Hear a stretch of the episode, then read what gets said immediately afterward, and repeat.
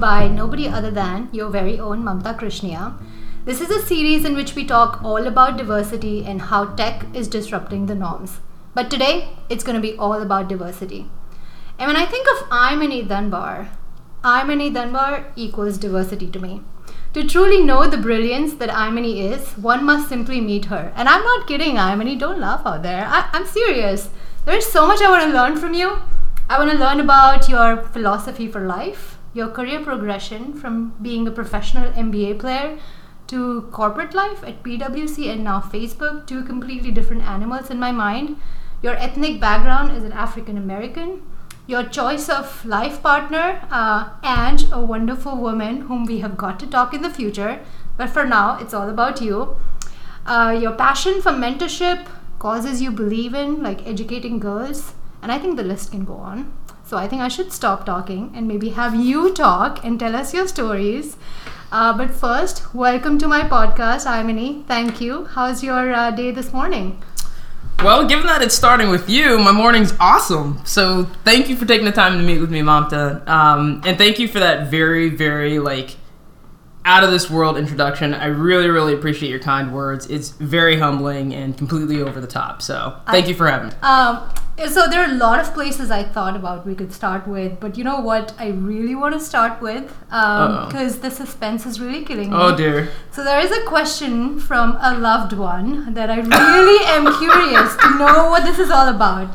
So she says, ask her about her best friend best friend from college and basketball teammate Megan freshman year, the best bus left them because they were both late. Okay, I, I think the story is going to be superb. and she also talked about the coach had to split you guys up because you guys were a hot mess. What is the story about, Imani? Tell me. Oh my gosh, this story still follows me. Mamta, you reached out to my wife for this question. We're gonna talk about this I when the recording is names. not live. Um. Okay, so super quick background. So I played basketball at the mm-hmm. University of Notre Dame, um, which I think you knew. Um, I do have to put out a quick shout that in March or in April of this year they won the national championship. Woohoo! I also have to put a plug in that it's the only time since 2001 when we won the national championship that they won it again, and it's on the same day. 17 years to the wow. day. Um, so my freshman year in college, um, and my, my one of my best friends to this day, uh, Megan Leahy and I. I don't believe I've met her, right? You haven't. She lives on the East Coast. Um, so long story short, we're on a road trip. We're mm-hmm. playing at Georgetown, which is in DC, mm-hmm. and there's a specific time that we all need to be outside to catch the bus to take us from the airport. I'm sorry, to take us from the hotel to the airport. Long story short, we wake up like two hours late. The bus is already gone. That doesn't sound like you. It, I have any. I wonder what happened the night before. Well, and this is still a debate to this day. But but basically, here's the ongoing debate. I'm convinced that there, we set the alarm clock, right? I feel like Megan turned down the volume on the mm-hmm. alarm clock the night before, which okay. is why we didn't hear it. She's convinced that I set the time to wake up for PM instead of AM no one really knows what happened other than we missed the bus and to this day we still blame each other for why that's the case. But long story short if you've ever been to dc there's actually two airports that you can fly out of. Yeah. So as freshmen we're 18 we have no money and we have no idea which airport to go to. Somehow we convinced some taxi driver to take us to some airport. I have no idea how we actually paid this person. I think we probably just used sad depravity like we're freshmen we have no idea what's going on. We ultimately made our flight but as a result of that coach invoked a rule that freshmen can no longer room together. So 17 years ago, when we made this um, disaster of a of a decision, um, there is a rule in place now as as a result of us that freshmen can no longer room together what? on road trips. What does that even mean? Like you have to get your own room? Well, it just means that That's if you're a freshman, thing? you have to stay. No, you still have to share a room, okay. but you have to stay with a sophomore or a junior or a ah. senior. Like two freshmen together is like bad news. Uh, You've apparently, driven real change.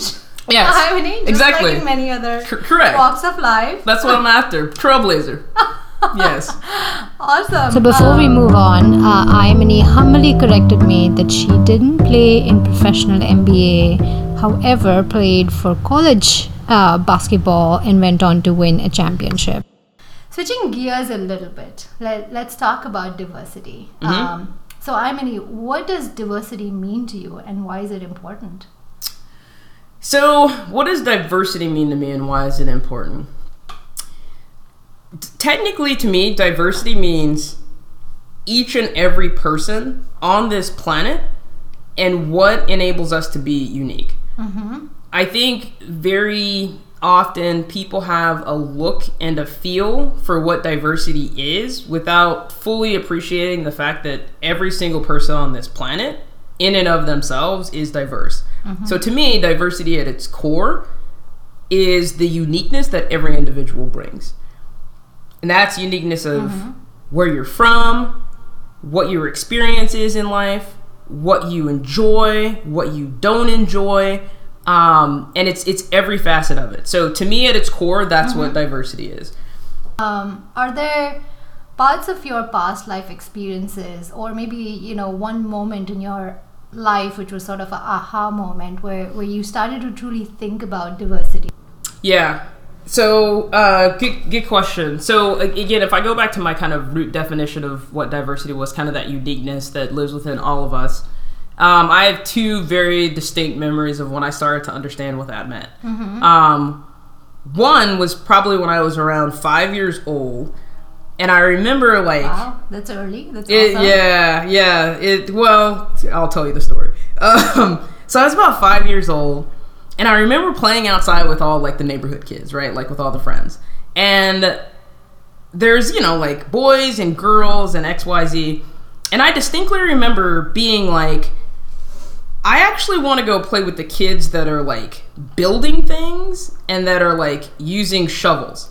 I don't necessarily want to go play with the group of kids that's, um, you know, working with like Barbie dolls and like like knitting things. Love it. And I distinctly remember having that memory. And when I had that like decision of this is what I want to be doing, I looked at who was doing it and I realized like the guys were doing the things that I want to be doing, and the girls were doing the things that I was like, oh, I'm kind of like okay with. Um, and so that in and of itself, in that instant, I realized like I, something was different about me because why is everyone else that like looks like me? Why are all the other girls doing one thing and all the boys are doing another, but I want to do this thing over here? Like, why was that even a thought? Why why couldn't you just go play with the boys? Well, it was a thought just simply because, and again, like I was saying, diversity comes in many shapes and forms, but the, the things that we probably most easily go to are the ones that are the visible portions. Mm-hmm. And it just stood out to me for no other reason than I was the only girl. Right? Like, I was just like, huh, that's Weird. that's something you know like i don't i don't i clearly i wasn't old enough to actually understand what was happening mm-hmm. but i knew that that was just interesting and different um, so i would say that's kind of the first angle First, okay. uh, or the first experience with like diversity and uniqueness. Um, i think the other one and this one is much more tangible um, and is a bit more raw but i remember i was about 11 years old. And my parents at this time in our lives they they owned a hair salon. And i used to go in on the weekends and i used to like sweep the hair and all that good stuff. And i remember one day this kid comes up to me and he's about seven years old. And he looks at me and he goes why are you black on one side and white on the other? And he's asking that in reference to my hands. And he, he asked me this question and i'm just like floored and i'm like w- you know like what? And that was my first experience that like oh okay like he either has never seen another black person hmm. but he thought to actually ask why is one side a different color than the other side and so at 11 years old that was my first experience with or my first experience i could remember where i understood that that was odd or different but my first experience like oh, okay well i'm clearly a different tone than this kid is used to seeing, which is someone who's black. Wow, kids can just be so humbling. What was your response? Because I'm black. Did, did you do you feel like he understood what that meant? I don't know because I was pretty young too, so I don't even know like if my response was probably helpful to him. But I was just like, "Look, buddy, I'm black. Like I don't know what to tell you." so um, I don't know if that response was was helpful for him, but that was my response at the time. Next, we talked about Imani's very interesting African American hair story. Check it out. Um, so qu- by quick way of background, so my father's from Trinidad, which is in the West Indies. So I'm part yay Trinis out there who might be listening. So uh, part Trinidadian, and then my mom was born and raised in the state of Texas, and I was born and raised in California for the most part in Southern Cal. Um, you know, I, I, I being a being an African American female who's also GLBT, working in um, data and technology for all of my career um, has has always put me in situations where I am oftentimes one of few, um, if one of any at all. And I think the intersection of all my elements of diversity have put me in situations where I've had different experiences, and you know, you never know what these experiences are due to, but um, you know, some combination of those intersections of what makes you diverse. You know, I think there were there's always interesting points in your career and interesting experiences. Um, you know, I'll take something that is seemingly very um, inconsequential to some, but is actually pretty important. Um, I, I remember one day um, going, changing my hairstyle, right? African American hair with women is like this whole other thing. Again, that's a separate podcast. But I remember one time going into work and like figuring out like what I was going to do with my hair is always a big deal. But I remember one time particularly, I had um, what I'll call like braids, right? And it was a fairly different hairstyle from how I historically wear my hair, which is I would straighten it chemically. The natural state of African American hair is not to be straight; it's mm-hmm. curly. Like we have super curly hair, but I had mm-hmm. been straightening it, straightening it chemically for many, many years, and I decided I was done with that. I was going to let my hair be in its natural state because it's how it's how I was created, and it's freaking beautiful. Mm-hmm. I So- attest that. Thank you, thank you. I appreciate it. It took a while to get here. I I've been wanting it. to go try that on my own. By Yeah, the way, yeah. Like, that looks really interesting. Yeah, it. we can talk offline. I got you. Um, but I, I remember like I made a pretty drastic change where I was not going to straighten my hair and I was going to go natural, and so I made this switch. And this is like a you know for me a big deal. And I'm in like I'm in a like damn near three piece suit, right? Like I am as formal as formal can get. I'm like, I just, this is when I was in consulting. I just finished presenting to like, you know, a room of partners, right? Like, I was at a director level, right? So I'm a pretty, I couldn't get much more in my professional element. But I remember a partner looks at me and he like kind of gives me the up and down and he's like, hmm, I don't know how I feel about that hairstyle. And I'm just like, Those are the exact words. those are the exact words. And, you know, for me, it was jarring for a number of different reasons. I won't go into all of them, right? But th- just that comment in and of itself was made it very clear again that I'm different somehow. Um, in a in whatever way he he saw that, um, you know, but that was his comment. Like that was his response to me was I don't know how I feel about that that hairstyle. And what was your response? I think I looked at him and I don't know that I actually said anything. It might have been like a shrug of like, okay, not sure what to do with that. Like, get used to it because it's here type deal. But I don't know that I actually verbally said anything. But I remember the response was just like, oh, really? W- would you ever go back and like say something? To that, partner? moment? Yeah. Um, you saying like now or if I could reverse time? Like, yeah, now if you were kind of put in in that situation again. Oh, to what I just heard you say was learning moments and learning opportunities and like making sure we take advantage of them. Mm-hmm. And that was probably a learning opportunity for me to help him through. Mm-hmm. Um, I didn't take advantage of it. Um, it, you know, I think some of it comes down to like where you are. There's a certain amount of courage that's associated with it. There's also the element of like what's the environment and the dynamic. Um, but did I miss an opportunity to help educate him? Probably. Probably. What do you think we can do to, you know, start driving a change? Uh, Yeah. Um, what do I think we can do? I mean, my knee jerk response to that, Mamta, and this is like very harsh and like um unlike unsanitized, but I I think kind of like stopped giving a shit and almost to a degree almost almost to the degree, degree of reckless abandon reckless abandon right like not full on reckless abandon not giving a shit but kind of close to that border That's a new perspective I've heard. Tell me more. well i, I Never think heard it's, that response before. well but, I, like think. I, but i think like you were saying like so many times and i think it's scientifically proven and study right? Like women tend to not voice their opin- opinions in certain situations where Mm-hmm. their male counterparts do.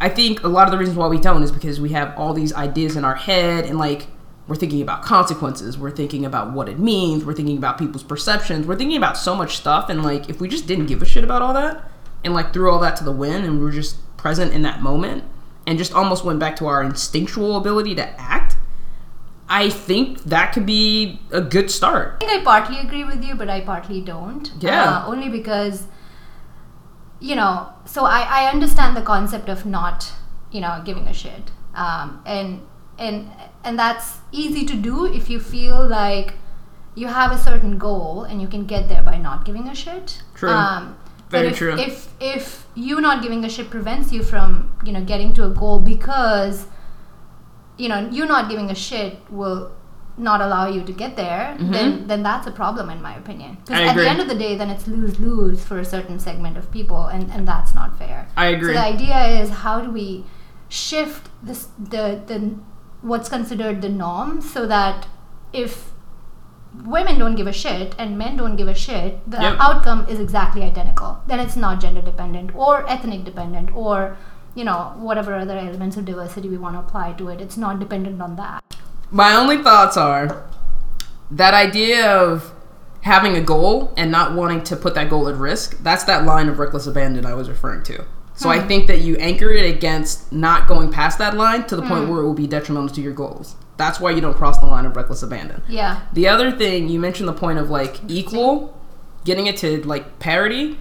I've got a whole separate thought path on equal i, I actually think equal is a bit of a unrealistic goal. Um but i just also realized i didn't answer one of your other questions Yeah. which was what advice would i have for other folks as they face um, experiences that make them feel um, less than ideal as it relates to their intersections of diversity. Um, i would say don't ever like to keep your eye on the prize right? Like you are if you're lucky the things you're doing on a daily basis are are working towards some goal right? And i would say don't let anything deter you from your path from that. Even though it can be awkward even though it can be disheartening like kind of keep your eyes on the prize like very basic very simple stuff. Like that would be my advice.